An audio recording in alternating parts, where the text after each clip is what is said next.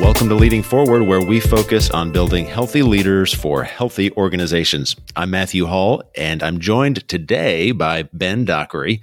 Ben, how are you? I'm doing great, Matt. How are you? Good, good. I've, have you ever been? Um, have you ever tried canoeing? I have canoed before. Yes, I have with children in the canoe. And, any uh, any capsizing? Did you did you was there was there a lot yeah, of we, water? We have we have tipped uh, and rescued you know the kid downstream. So yeah, I've got I've got a couple of those uh, stories under my belt. Yeah, I, have got canoeing on the brain, I guess, just because of our guest today. Um, and and I'm not an outdoorsman. People who know me know I, I was made for concrete, for cities, for beaches, um, but I don't I don't do well in a canoe balance isn't isn't a whole genetic trait. But uh, our, our guest today has has used this canoe metaphor. So tell us a little bit. Why do I have canoes on the brain, and and who are we talking to today? Yeah, we're talking with Tod Bolsinger, who is the author um, of a couple different, just really helpful leadership books uh, that are there. We talked um, about his most recent one, uh, Tempered Resilience, and then he also has one called Canoeing the Mountains, um, which which helps people as well. Tod currently is he's leading through AE Sloan Leadership, uh, which is an executive coaching group. They do consulting, work with nonprofit leaders, uh, work with marketplace leaders, church leaders uh, to help them uh, through the change process, and really a wealth of information. I mean, uh, have have read his books, uh, but even learned, even hearing him interact with some of these concepts today was really helpful to me. I, I don't know for you if there was anything that stood out today, but what was a highlight?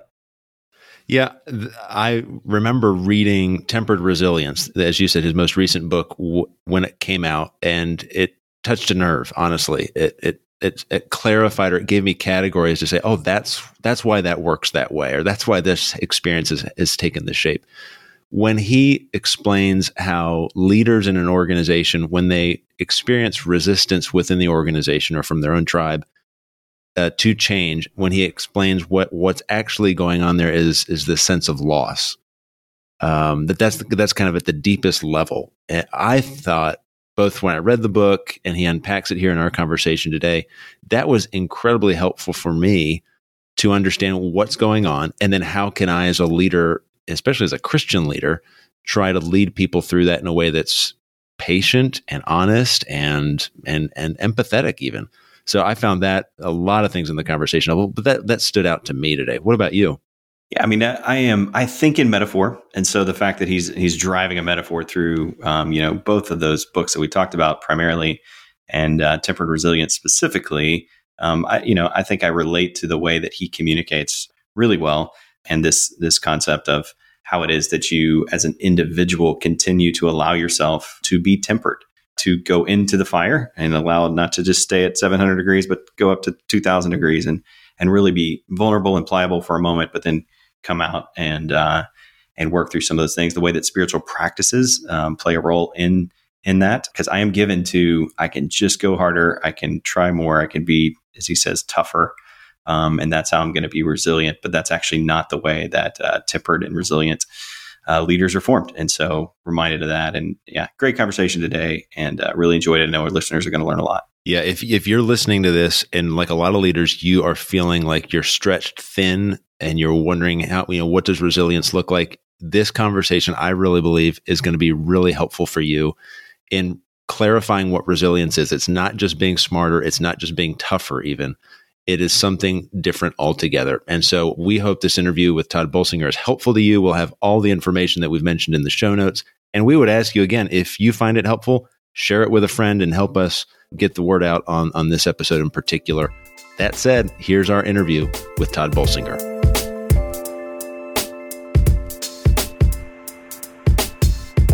Well, Tod Bolsinger, welcome to Leading Forward. It is nice to be with you guys. Thank you very much for having me. We're delighted that you're joining us for this conversation. And before we started recording, Tod, I, I, mentioned that when the idea for leading forward was kind of birthed with, you know, between Ben and I and some other friends who got involved, your book, Tempered Resilience, was was one of those books that really we, was kind of haunting us, I think, a little bit and thinking through, okay, how can we do better in building healthy leaders for healthy organizations. So I just want to say we've been looking forward to having you on the show and it's uh, it's very rewarding. But before we really get into a lot of your writing and the work you've done to help in that space, I, I want to know a little bit about high school Tod.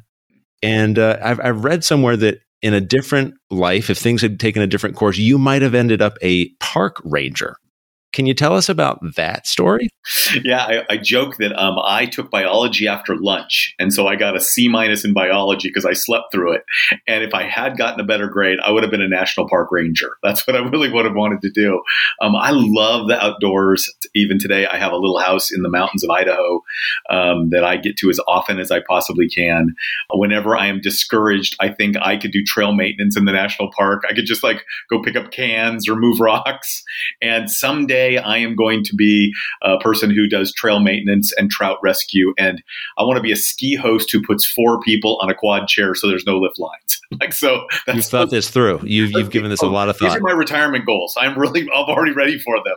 So someday I am going back um, to that kind of world that I, that, that, uh, as a Presbyterian, I think that was preordained from the beginning of time. So, so yeah, I think you're on solid ground. yeah. Where, where did you, where did you grow up? I mean, were you, did you grow up in a place that was surrounded by kind of natural beauty and conservation? Well, I, I grew up actually in Southern California, but I had parents who were teachers, and every summer they would pack us on the back of our trailer and we go off to the national parks. And so um, I just fell in love with going to national parks and still do to this day. Last question on that theme is is do you have a favorite one? You mentioned. Idaho, and do you have a favorite national park that is kind of your happy place? Yeah, my favorite national park is because it was the first place where I fell in love with it all. Is the Grand Tetons. It's um, if I can. Just last year, we went back to the Grand Tetons in Yellowstone again those mountains uh, just speak to me of like they awakened something in me when I saw them as a kid. I took my kids there when my son was six and my daughter was three, and today my son is like doing a master's in environmental protection um, in you know in uh, environmental public policy at University of Washington um, because he's just going to spend his life trying to protect the out- outdoors. Yeah, well, maybe, maybe in your retirement plan, you'll be working for him. Exactly. Uh, that's that might be how that works out. Uh, one other question I've got, just hearing a bit of your story, is you also lead a an executive coaching firm, mm-hmm. uh, the AE Sloan Leadership Firm, yeah, yeah. and uh, uh, I know a lot of people ask, "What's with the name?" So, can you tell us a little bit about two people that show up a little bit in your in your most recent book? Al and Enid Sloan. Yeah. Tell us about the Sloans and how they have affected and shaped your life? Al and Enid Sloan uh, both passed away. They I met them when they were 68 years old, and they were leaders at the church that called me to be a young senior pastor. So Al Sloan was 68, and I was 33, and he and uh, was on the search committee that called me to San Clemente, and the, he said to me before I accepted the the invitation to be on the search committee, Al and, Enid and I prayed, and we decided whoever God was going to come and bring to be our pastor, we were going to dedicate the rest of our lives to helping them have a great ministry and a great life. And I mean, literally, every time I tell that story, I get choked up. And I think almost every pastor feels the lump in their throat, right? To know that there are these people who just said, we will dedicate ourselves for you and your family to have a great ministry and a great life. And they did. And they loved us and cared for us. And they literally show up in every one of my books. And after they passed away, I went to their adult kids, and Beth and I said, you know, we are going to basically start take our we've done some speaking and consulting and coaching and we're going to put it to a new little company and we want to name it after your parents because i don't think coaching and consulting needs to should be named after me. Um, my job is to help other people be the people who are the leaders out front. And they were that for us. Um, they loved us cared for us mentored us gave their lives to us, and they are, are the inspiration for our, both our company and for the work we do every day. That's fantastic. What a, I mean, what a, like you said, as a pastor, uh, different times in my life, I would, would love to have someone show up and, um, and say something exactly like that. So what a gift given to you. I'm glad you're passing on and retelling that story. Um, yeah. One of the stories you told in the beginning is one, I, this is, I'm just curious. You can retell it for our listeners here, those that may not have had a chance to, to, to read the book, but you're asked to give this startup pitch in Silicon Valley. And this gets at sort of the core of the metaphor and what you're working through um, in your newest book here. Will you retell that story and some things that you learned as a result of that moment? Yeah, so after 27 years of being a pastor, I went to back to Fuller Seminary where I got my master's and my PhD to be a senior vice president, and um, and basically my job was to take on projects that they knew they needed to take on in order to help rethink theological education. So after three years of working on one project, I started a second one. And the second project was really all about how do we think about serving leaders who don't want our degrees and they don't want to take on debt, but they want to be like lifetime learners. Like, and so how, how could a seminary do that? And so I was kind of commissioned with that. I made a presentation to our board of trustees, and one of the one of the trustees, who is a lawyer in Silicon Valley, said, "You're talking about doing a startup in a really traditional institution. I mean, seminaries. The seminary business model is 1,100 years old. it goes back to monasteries. Right? This is not exactly robust, innovative, creative people." And and he said, "You know, this usually that doesn't go well." So he invited me to fly to Palo Alto, it's just an hour flight from where I live in Pasadena, and meet with a group of folks, all Christians, who were all in the startup world, venture capitalists. They work for the, some of the famous companies we know, they're consultants. And they basically said, hey, our language is the pitch. So give us a 10 minute pitch as if you wanted us to fund a company. We're not giving you any money, but we are going to give you like some in, input. And at the end of 10 minutes, they looked at me and they smiled and they went, You've been doing that talk around the seminary a lot, haven't you? And I'm like, oh yeah, I got to get the trustees on board. That's why I'm here. Got to get the faculty on board. I got to get, I got to hire staff, you know, who have got solid jobs who now have to work with me on something I got to raise money for. Oh yeah. He said, yeah, because you just gave us a pitch on why this is really important because it'll help the seminary survive. Tod, nobody cares if the seminary survives. Nobody cares if institution survives. Nobody cares if your institution survives. They only care if your institution cares about them. So now get outside the seminary and go talk to people about what is the pain in their life that you might be able to serve and, and then what changes will it require you. And, and, and that's at the heart of it, the work I do every single day. Every single day, I work with mostly church and nonprofit leaders who are asking the question how do we need to change as our organization, our congregation, me as a leader in order to address a place of pain in the world and how's that going to require us to be changed and transformed? Because that transformation is going to have to happen. And that became that's really the center of the work i do every single day is around that. And that really embarrassing moment sitting in front of i mean the worst part of the whole thing was that the guy who was the guy who was the most senior venture capital guy says to me you know, you're a Christian. Didn't the Bible say you should like love your neighbor as yourself? You're talking a lot about yourself. I'm thinking the day the venture capitalist has the seminary professor redo a Bible study, that's a bad day for the seminary professor. but but it was a really important day for me. Yeah, and I love that story not just because of your humility in the moment of, of catching it, but also how it led to you know a level of resilience that you were showing to get back up and to change that as well but what you what you learned from it and how you reframed some of that stuff. And so it, i mean it was helpful to me for a number of reasons. One i've got something similar like that coming up in the next few months of my own life and i thought oh my goodness i'm doing exactly what tod described in the story. How do i have this instinct? What is this? Yeah, yeah. Um, so talk to us a little bit about with tempered resilience uh, the metaphor the the metaphor you're similar to uh, the story that Matt asked you about your own life. It sounds like that uh, the metaphorical side of your upbringing and love for the mountains and those things run through uh, canoeing the mountains, and now you're you had an experience where you had a chance to to work with a, a tempered object and to work with a hammer and an anvil and all those things. And so, what it really is the driving metaphor you're getting at, and, and how have you found that helpful in, in different places? Yeah. So, tempered resilience is a, it's a blacksmithing metaphor, and where it came from, to, to be honest, was I was visiting Washington D.C. and I was looking at the Martin Luther King Jr. Memorial in Washington D.C. and there's a phrase that comes out of the famous "I Have a Dream" speech, where he says, "With this faith, we will be able to hew out of a mountain of despair stones of hope." And for those who know the story, you know, um, the I have a dream section wasn't originally in the speech. It was because the metaphor he was using didn't work that Mahalia Jackson, a gospel singer, yelled at him, Tell him about the dream, Martin. And so he starts tell he basically starts with Isaiah 40 and what he basically does is he says to these people who have come from the front lines of the civil rights movement, right? These folks who've come from the, you know, the protests and the marches and the lunch counters and the dogs and the hoses and the jails, right? With this faith, because we believe a day is coming when God is going to redeem this world down to the dirt, because that's going to happen. We go back to work. We go back to the lunch counters and the protests and the dogs and the hoses and the jails And then he says, with this faith, we'll be able to hew out of a mountain of despair stones of hope.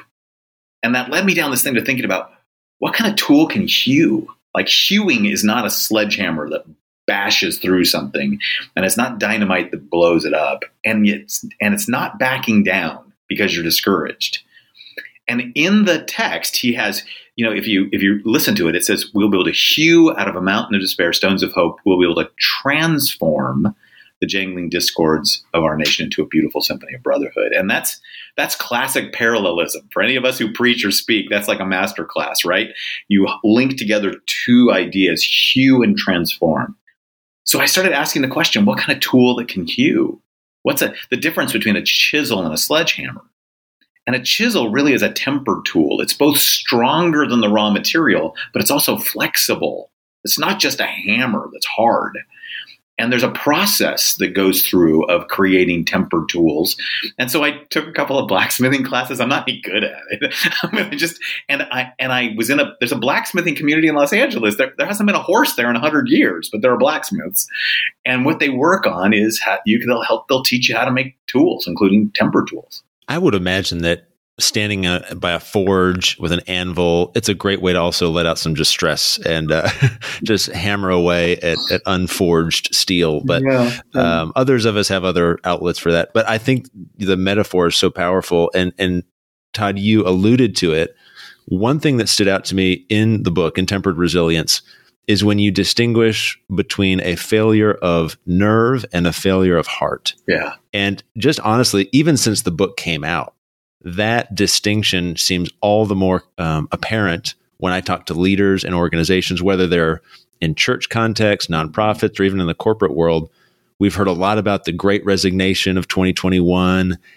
Can you explain to us what do you mean by this distinction between a failure of heart and a failure of nerve. Yeah. So so failure of nerve is from Edwin Friedman's work. He talked to he's got a book called A Failure of Nerve. And what he means is um, what he was identifying is that for most leaders, the most challenging thing they face, I mean soul sucking thing they face, is not the challenge out there in the world. It is the resistance of your own people. it's when your own people resist the very thing they asked you to lead them in, right?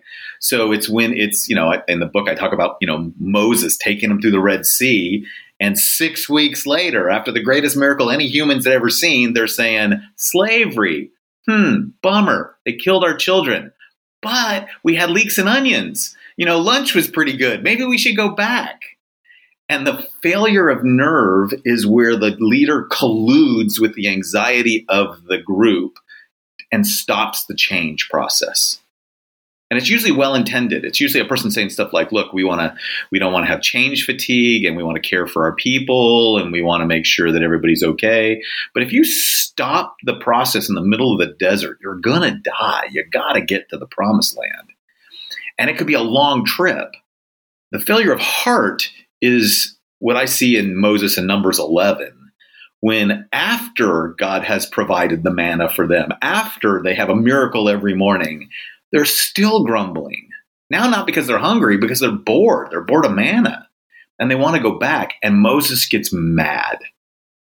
And the failure of heart is the, what I experience in a lot of leaders who've just become cynical and angry and disconnected because of the resistance of your people. It's, I mean, I say at the seminary, we have almost everybody who comes to seminary came many of them already working in churches and they show up with what we call post traumatic church disorder. Like they're already angry and they're already mad and they're discouraged and they're not sure they want to do this thing. And so many leaders have got to wrestle with, you know, do you have a failure of nerve where you tend to collude with the non change because you don't like the anxiety of the disappointment of your people? Or do you end up getting bitter and cynical? You know, my friend Jimmy Mellado is the president of Compassion International. And he said to me, at a board of trustees meeting at Fuller once. He said, you know, the problem with doing the work of God is it can undo God's work in you. And I think that's where some of us have found ourselves. We're just, we're either getting, we're just getting angry and cynical, disconnected from our people. So how, if somebody, again, I'm, I'm imagining, I won't make up a name here, but you know, so and so in in such and such place is listening to you right now, and they're going, uh, this is a little this hits a little close to home. Yeah. And I'm a little worried. What if what if what Tod's describing is something that marks my life and leadership right now and I don't even know it? Can you tease it out a little bit? What would be some maybe even diagnostics you'd give mm-hmm. to self reflection? Yeah. And then what is it you're trying to say? Well, there's a better way rather than capitulating to a failure of nerve or, or succumbing to a failure of heart. What's the better way? Two kind of two questions there. Yeah. yeah well, the, the most important thing that I learned in this work. So, so basically, tempered resilience was my attempt to take uh, spiritual formation literature, which is where my PhD started. I mean, I did work on communal practices of spiritual formation and leadership literature, which is where I've spent the bulk of my time in the last 10 years, and pulled them together. And what you realized is there, it's interesting to recognize that when we talk about leaders being resilient, what we mostly think they're saying is, oh, suck it up, buttercup, just try harder. And the answer isn't that, actually. The answer is acknowledge truthfully where you are and that your lead your formation as a leader begins in the challenge of leading. You usually don't start developing tempered resilience until you're facing the mountain of despair. So instead of feeling bad that you're feeling bad, acknowledge this is actually when the formation process happens and that resilience isn't found, it's formed. And you're going to have to start a process of formation while you're leading. And so it starts, the very first place it starts is acknowledging that you need a lot of honest, vulnerable reflection, like acknowledging. I mean, I, I, I, when I coach and consult and we work with people, I ask them, just think about the last leadership challenge that you faced. You know, were you tempted more toward a failure of nerve or a failure of heart?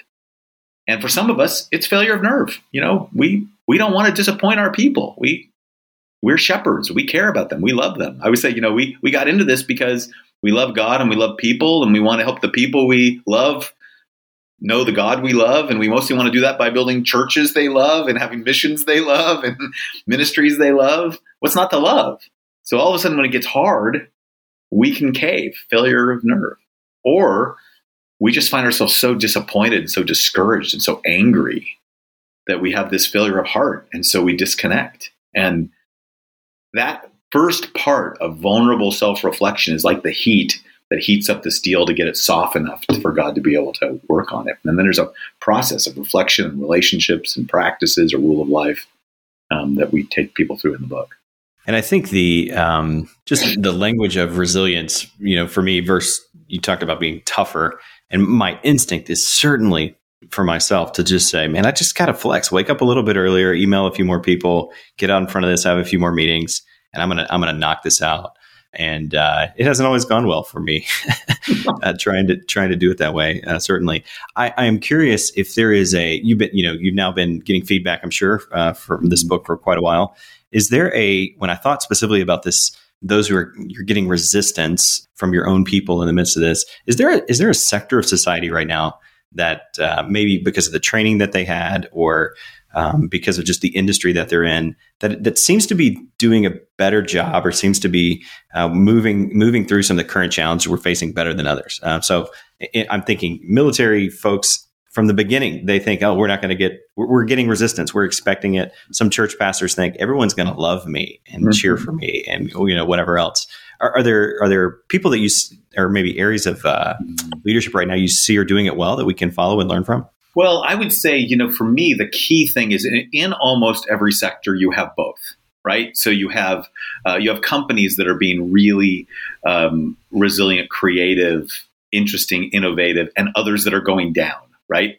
You have um, you say the military is really an interesting example. You know, Stanley McChrystal's book "Team of Teams" talked about what it was like to face Al Qaeda in Iraq and realize that the most well equipped richest, most well trained army in the world couldn't beat these folks. So they had to change. It starts with just the vulnerability. So to me, the question I always ask is Is there the humility to learn and think again and, and to be willing to adapt? And if wherever I see that in every sector, and a lot of times it's not the stars, it's in the little tiny small church, the small nonprofit, the small environment you'll find those are the folks who are going to be doing better because what they think about is we've got to be willing to learn as we go. We got to be humble. We got to be willing to to you know you can't outwork this thing. I always I always say the big mistake of so many leaders is we know what to do. We'll just paddle harder. Well, using the metaphor canoeing the mountains, if you're in a boat and there isn't any water, paddling harder is going to exhaust you quicker. So what you got to do is be willing to get out of the boat and drop it and figure out a different way. And for many of us, if you're an expert water person, you paddle a long time before you'll give up that boat, especially if you built it with your own hands, right? So I think the answer, I don't know if there's any particular segment, but I do think that within almost every industry, there are people who are trying are doing this and are being disrupted, are disruptive in a good way. They're but they're also finding resistance in a really profound way. Tod, that resonates. I mean, I mean, as I reread the book, honestly, and thought about even what's changed in the world since the book first came out. Yeah. Uh, to the tempered resilience book and even all your other books you say something in tempered resilience that you know i think a lot of us think a lot of we give a lot of thought and energy to leading through change but you make a point in your book that when people resist change, what they're fundamentally resisting is not so much even the change as it is a sense of loss. And that honestly strikes me even more now in 2022 when we're recording this than it did when I originally read it. I, would love for you to share with us a little bit what is it what is it that we need to understand as leaders about the power of that sense of loss and how it shows up within an organization and how leaders account for it and and maybe even if you've had any, reflection just on how the last couple of years have brought that out. I mean, I just I can't tell you how many pastors in particular I talk to who say, I, I'm I'm feeling that right there. What Tod Bolsinger identified, that's what I've experienced in the last two years in my in my leadership and in my ministry. Yeah. So the the, the that quote is not mine. That quote comes from Ronald Heifetz at Harvard University, who is the kind of the godfather of adaptive leadership. Adaptive leadership is the kind of leadership you need when there are no best practices. It's like when you when the when there's no expert who can solve the problem and you're going to have to go through transformation and learn as you go. Like there's the key piece. So what he discovered and what he identified which in in one sense is really helpful for us as the faith leaders is people aren't resisting change, they're resisting loss. And the center of our faith is about embodying people through loss, right? like if you will, if you just think about this, we were all trained, those of us who are pastors, were all trained to walk with people through grief and loss. We, the, the, the gospels call us to, you know, leave our nets, to, to pick up our cross, uh, to become the seed that falls to the earth and dies to bear much fruit. Like there's this imagery of loss all the way through it. The problem is that most of us have lived in a season and in a culture where being a person of faith hasn't meant loss. It's meant power and privilege and prestige. And so we're fighting to hold on to things like we're fighting to hold on to canoes when there's no water and they're exhausting us.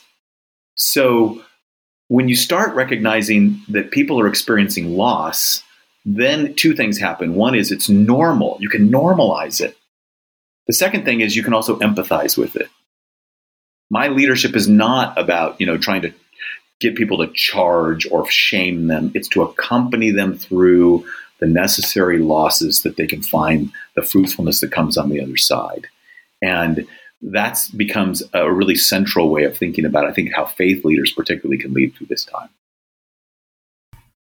Yeah I, I think that's so helpful because so much of the conversation that we hear is uh, that sense of loss that shows it shows up as anger or or and sometimes it's vented for the world to see on media outlets even and leaders who are going I don't you know it's this this group in my church they weren't angry a year ago or this the CEO or vice president in their companies going I thought everything was fine. And then out of nowhere it seems like there's this this conflict that's really as you said at this sense of loss. So I think even what you said about helping have helping us develop empathy as leaders to say, okay, this this looks like this person's just rageful, but actually there's a sense of loss, and how can I shepherd them as a leader through that yeah. in, a, in a patient but honest way as well? Yeah. If you can help people identify the loss um, and the sadness and the grief, then they don't have to turn as quickly to anger and fear and power and doing the kinds of things to hold on. They're trying to hold on to something right? And any of us who've ever gone through a loss, right?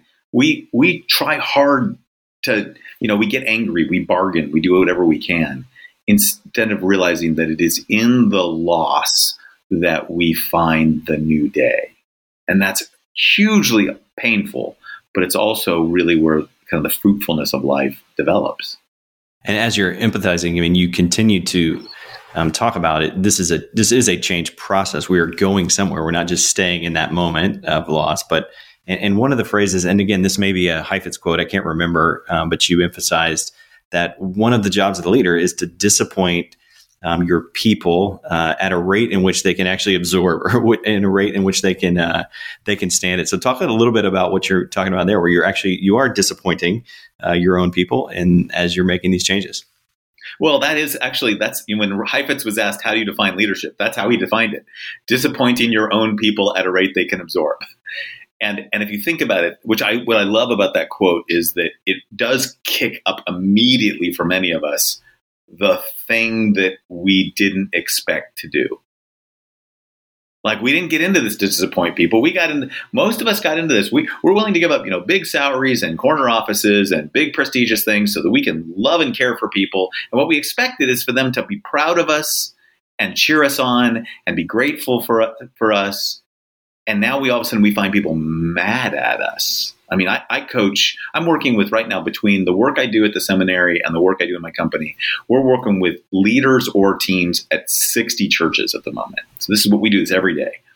And what we find is the hardest part for the leader is literally to deal with how do I face a congregation who's mad at me right now, no matter what I do? Like just like one guy said, my, t- my inbox is a terrible place to be. Like just no matter what we do, they're mad. And, it, and it's so hard to get them to go, this isn't really about you. It's about our day, but this is what we're in.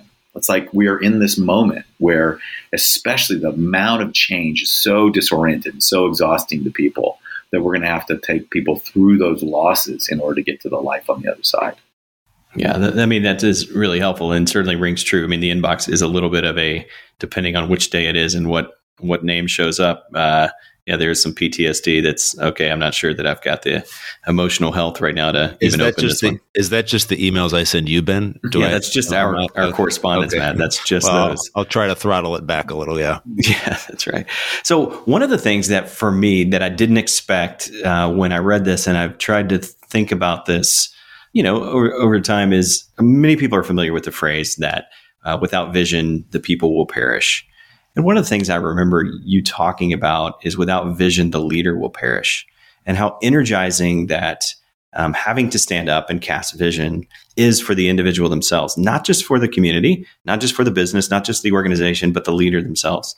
Um, that she or he, in in just uh, retelling the story and uh, recasting why it is we do what we do, is motivating for the individual. Am I am I remembering that right? Have you seen that happen over? Are you seeing leaders missing that aspect of their own leadership right now. Well, Ed Friedman is the one who's who used to say to folks, you know, whenever somebody was feeling really down, he'd say, "Get up in front of your people and give an "I have a dream" speech." That's what he called it. Give an "I have a dream" speech. And his point was to saying that when you're, we think a cast, the, the mistake that we make is we think that casting a vision will so motivate people they'll all follow us. You know, we got Henry V in our heads. You know, one more time into the breach, dear friends. Or we we think that they're all going to mobilize. Sometimes it does. What it actually does is it clarifies for you what you most are energized by. And it calls people, they call it like the Nightingale song, it calls people to you who resonate with you. It might be a small band, it might be a small thing, but having to stand in front of a group of people and get really clear on this is what really matters to me can be very energizing because it helps you get get clear on if I can't solve everything in the world, here's the thing I feel like I'm called to take on. And and one of the books that's helped me with this is Greg McKeown's book Essentialism. Well, he'll say to people, you know, you if you can't solve every problem, what's the one problem that you that you can give yourself to that will be your highest contribution? And I got to tell you, that focusing, that sharpening the needle, can really energize people. I, I I've worked with pastors who've said to me, you know, I, I don't know if I want to even keep doing this job? And I'll say, well, if, if you could create the church of your dreams, what would you do? What would you be? And they will never, never say, oh, a church of complacent people who would all just really be happy and give a lot of money and make it easy so I can golf a lot. They actually have these profound things like I want a church where people who are broken and who don't believe God exists would show up just because they know they'd be loved and they'd go on a journey, right? Like they'll say these things are beautiful. And what's amazing is when I say to them, So what keeps you from building that? Now we actually start having a conversation because now they're actually energized. That is, that's what I want to do every single morning. It's, and it's, it's at the heart of it, it is the definition of resilience uh, in the book. Andrew Zolli defines resilience as you know you're maintaining core purpose and integrity in the face of dramatically changing circumstances. Maintaining core purpose and integrity. I, I always joke if you spend 10 minutes with me you know i'm not a maintain kind of guy. That's, a, that's not a verb that gets me out of bed in the morning. But core purpose integrity here's what i'm really about and here's who i really am that's worth becoming resilient for. There's a lot of literature out there. Obviously, leading doesn't happen in a vacuum, it has to happen in community.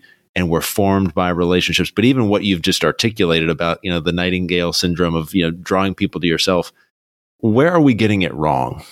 Where are, do you think, Christians in the in the in their church context or in the marketplace, where are we maybe failing to account for the complexities of how God's made us to be in community and, and I, I guess uh, just to cut to the chase, we've seen a lot of headlines, some of them heartbreaking, of Christian leaders who have bombed out or burned out in their ministries and in their leadership. And it's not often, you know, the old school, if we can use that term, old school scandals of sex and money, so to speak. It's they just a complete failure to know how to how to relate to other people. Yeah, yeah. In, a, in a humane, fundamentally Christian way. So can you connect some dots for us there on on what you just articulated about? Yeah, none of us want to be managers. We want to lead through change and we want to be on mission. And yet, why do we seem to be having such a hard time with defining kind of a, a, a more healthy vision of leadership mm-hmm. that, that takes people seriously? Well, so one of the principles of, um, of, of this kind of systems work is today's problems are built on yesterday's successes. Like, like what a problem is today is usually we are still trying to hold on to the success of yesterday. So if if you're an expert water navigator and you're really really good and you run out of water, your temptation is just to believe that it's all about finding a river and paddling harder. Or deciding that you're really not about dis- discovery, you're really about preserving canoeing, right? like there's something about that. So, what you end up having is realizing that so many things that we deal with today are people longing for what's familiar. They want to go back to the glory days. And that's because they can they remember when it was good and they just think if we just go back there we'll be fine. And I would say remember the root word of family and familiar are the same root word. So when you're in an unfamiliar place, you feel unfamilied. Like you don't just feel as if you are disrupted, you feel abandoned. And so you're you're hungering to go back. So just think of think of all the conversations that we're having about race at the moment, and all the conversations we're having about you know the fear of Christianity becoming marginalized. You know, with, uh, with the, we're for the first time in our history, less than fifty percent of Americans are now members of a religious community of any kind. We think what we just need to do is go back. And what we realize is in that desire to go back, what you're actually doing is you're going you're you're going backwards into something that will keep you from being able to thrive in a changing environment. The answer is to actually learn and move forward and learn through it. So so many of the things you see happening today are really this angry, you know, grieving desire to try to recapture something of the past instead of go through the transformation that will take us into our future. And that's really hard for le- it's hard for leaders to lead into that because people can remember the past and you're telling them we don't know what the future is. We just trust the God who's going to take us forward. I've found Tod in in my life and and my wife has seen this firsthand with me. It's been really important for me to be able to go into places or spaces, including my own local church, frankly, where I can say, you know what, that's not my decision. What do you think about? Like, I don't have to have an opinion about that there's no leadership burden on me in that environment, whatever the environment may be. And I have found for me that that's been a really important part of kind of keeping me sane, frankly, and also just having some kind of Sabbathing, so to speak, in terms of just decision fatigue and all those things that can come. You talk a little bit about that. Mm-hmm. Can you tell us why is that important, and how how should leaders think about setting aside leadership from time to time or in different spaces? Why, why is that important? Well, when you think about the process of blacksmithing, everybody thinks of the anvil and the fire and the hammers, and you know you're basically pounding the steel into shape so that it becomes a tool. What people don't realize is the tempering part is where after heating and holding and hammering, it slowly cools down. And you repetitively heat it and hammer it and slowly cool it down. It's that that's the the way that when you have a rhythm of slowly cooling down, it begins to pull the stress out of the steel.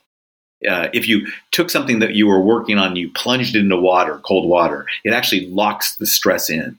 So a tempering process is different. If you're doing something to hang on the wall, cool it down, put it on the wall. You want to create something that's tempered, that has flexibility, you got to go through a process of slowly cooling it down repetitively. That process is what the tempering does. And so, what I've said to most leaders is you need a rhythm in your life of places where you're not leading. You need just places in your life where you're learning, receiving, being cared for, caring, uh, being competent. I mean, I, I, I joke that my my one of my spiritual practices during the pandemic has been to take up cooking and I come from a family of cooks. My parent, my grandparents had an Italian restaurant. I cook almost every weekend. Love it. For my birthday, I cook the meal. Why? I make people happy. like, when, when you cook stuff for people, uh, oh my gosh, they're happy. There's no there's no competing values. There's no loss. There's just good learning, right? Um, I need places in my life where I feel competent. I need places in my life where I'm making people happy. I need places in my life where I get to play and relax and rest. So, so yeah, I believe deeply in Sabbath. I also believe in having places in your life where you're not having to bring change and you can enjoy. Yeah. I mean, I love your personal example of learning um, that you love to cook and feed people. Now, some of us would not be allowed anywhere near a kitchen, and with good reason, because it would be a disaster and, and there might be even liability issues involved if people got food poisoning. Yeah. So, what are there some examples you could give us that you've just seen with other leaders that you've said, okay, here here's some other ways to discern and discover what can be some healthy outlets for somebody to set aside their leadership, for example, so that they are, you know, going through that regular cycle of, of heating and cooling. Any examples that come to your mind from? Yeah, so I would say go join any place where you get to be the beginner. Allow yourself most of us by the time we become leaders it's been a long time since we've been a beginner at anything. We we feel almost embarrassed to be a beginner. So go go learn something new. Go try something new i mean one of the reasons i love being outside in nature is nature doesn't want anything of me. I always remember like this these mountains have been here millions of years. They're going to be here a long until jesus tarries they will be here right? I get to just be in them and enjoy them it doesn't need anything of me I um, I think having hobbies that are completely about the way they allow you to focus. Um, I, I mine are almost all outdoors, but one of the reasons why I took up fly fishing is I just wanted to have something where I need to focus on this tiny microscopic little artificial bug on the river. If my phone goes off, I won't catch a fish. Instead, it makes me, it's almost Zen like how much I have to focus. And I just realize hours go away. And stress goes away and my brain goes to creative places. And I just need places like that in my life that are not about the changes that I have to bring in almost every other place in my life. Ben, is that why you you took up uh, synchronized swimming? Is that trying to feel? Actually, I'm already an expert in that area, Matt. So okay, I, I was thinking of you as God. Yeah, okay, yeah, yeah, that's right. So I do. I mean, Tod, as we're wrapping this up, what resistance have you faced in uh, just with publishing this book? It's been out for, I don't know what, 18, 16, 18 months. I'm not sure the, the time frame whenever it came out. Have you have you had any pushback? Have you had any uh, folks that have that have tried to uh, you know make some adjustments or critiques that you've learned from as you published uh, this most recent book? Less so with tempered resilience. I got what much more pushback on canoeing the mountains. right, I remember that. Yeah, I remember I got, them. I got quite a bit about that, and and and it was good. Some of it was pushback I needed. Like you know, I um, I literally wrote canoeing the mountains, trying to address you know, mainline and evangelical churches that were kind of white dominant spaces. And I don't talk about Sacagawea, who is the hero of the story, this, you know, Native American teenage nursing mother, kind of who would be completely marginalized. She was an enslaved person. I don't talk about her till the second to last chapter because it's kind of like I'm trying to make the point that you're, as you learn, you also find that God is already working in the lives of people. But for so many folks, it felt like I just centered the whole thing in white privilege. So I got a bunch of pushback on that, good pushback that I've had to think about. And I also had a lot of folks say to me, I just think this whole adapt leadership is wrong. We should just go back. Like people used to argue with me about post Christendom. Nobody argues with me about the pandemic. like, like I literally say, I work with churches. I talk to churches who don't talk to each other because of their theology, but everybody's experiencing the same world being disrupted. So I get so I've had less pushback about tempered resilience, much more about the the struggle people have for wanting what would be called technical solutions, you know, expert quick fixes that will return us to our glory days. Um, having to literally say to people, I do believe it's about the future and not the past, and really have to trust the God who's taking us into the future is is still a hard thing for many people. There may be people listening to this who are asking, well, how do you know when you've reached the breaking point and it's time to walk away? Yeah. So we would all like to think and hope that yes, we could forge that stone of hope out of the mountain of despair in our present context or in our organization or in our church.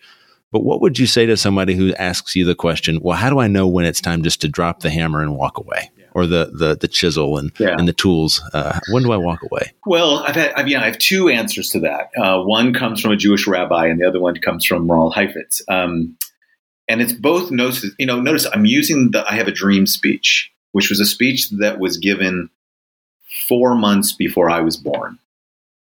So we're talking about a project that then is still over almost 60 years old. I mean, I'm 57. Like 50, that many years ago, that speech was given. And that's been part of a project that is 400 years old for our African American brothers and sisters. So we're talking about a long haul. And, you know, Rabbi Tarfon has this great quote where he says, you know, do, don't be in, do not be daunted by the enormity of the world's grief. You know, do justice now, love mercy now, walk humbly now. You are not obligated to complete the work but neither you are you allowed to desist from it. In other words, the work, the long term work of being someone who participates in God's redeeming of the world, we are called to no matter what. Now, acknowledge that the second part is Ronald Heifetz says to do that kind of work, you have to give that work back to the people. And I always feel like when I'm working with an organization over a long period of time, and eventually you get a group of people who are basically saying, no, we are not going to the promised land. We are we're going to just stay right here or we're going back. I do think there comes a moment where I think you've got to ask yourself for me to be committed to the overall project of what God is doing in the world, do I stay here or not? I think we should be long suffering, but not ever enduring. And so very often I'm coaching pastors or people or leaders and I'm saying to them, maybe this is the place where you're going to experience the resistance and it might feel like failure, that prepares you for the next thing. And, and I just like to remind people, you know, uh, somewhere between 70 and 90% of all change processes fail. So you can't mark this on how um, successful you are in a particular location. Uh, they actually even say that one of the things that most grounded, most leaders need to have to be able to be resilient, like the, the raw steel material, is to be grounded in something other than your need to be successful in leading change and that grounding in the reality of God's love for you, no matter what, the grounding of your call, no matter what, the grounding of the relationships, no matter what, those things enable us to be able to hold lightly whether this particular place we're in or not is the place that we'll continue on. So thanks for that, Tod. And as we wrap up, we love to ask every guest, uh, what are you reading lately? What, uh, what what are you being informed by right now? Well, so I'm reading um, uh, several different books. I'm always reading lots of stuff. I'm reading a book right, but what's really shaping me at the moment is this discussion, a discussion between the Dalai Lama and Archbishop Tutu on joy. Um, when when Bishop Tutu passed away, I found myself going back to his writings and thinking about him as a person who had who was known for joy and and when he went through all the things he went through with apartheid, and I and there was this amazing discussion that he and the Dalai Lama had about joy, and really for 2022, the two words I kind of I kind of do a thing where I focus on words rather than resolutions. The two words I've had one has been joy, and the other one is is the word littleness. It comes out of Pope Francis's Christmas Eve message, where he talks about praying for the grace for littleness. And for me, this is the imagery in my head of like, what are the little leaven, the things of leaven that bring joy to the world and joy into my own life? So this book of about joy that uh, the Dalai Lama and Desmond Tutu, it, it, was not the book I expected to be reading in 2022, but it's been really pretty profound for me. Um, the, the, second one that I read through most of 2021 that I've just keep spending a lot of my time on is Adam Grant's book, Think Again, and which is really where he talks about the fact that the most creative, in entrepreneurial, inventive uh, people are people who were not great thinkers; they were great rethinkers. They learned how to change their mind a lot, and they learned how to learn a lot, and that for me has been a really important practice to think about. Is just I even now ask my students, okay, who came and t- they're doing a doctoral work with me because they read Canoeing the Mountains. The first question I make them answer is, so what would you want me to rethink about Canoeing the Mountains if I if I, if I was rewriting it right now? And it's amazing how many people will immediately think, you know, you could have done this better, you could have done that better, you could have done this better. And those two things, joy, littleness, the humility of rethinking, those are kind of the center of the books that I'm reading right now. Thanks so much for sharing that, Tod. And thank you for being with us on Leading Forward. Uh, we'll have information in the show notes for about your books, and folks can learn more about everything that you're doing to help Christian leaders and leaders in any context really flourish and thrive. Uh, again, it's been a joy and a pleasure. Thank you so much, Tod. You're really welcome. Thanks for listening to Leading Forward. You can find helpful links in the show notes as well as all of our archived episodes at leadingforwardpodcast.com. Help us get out the word by sharing this episode with a friend and by rating and reviewing the show at Apple Podcasts, Spotify, or wherever you get your podcasts. It really does help. I'm Matthew Hall. I'll see you next time.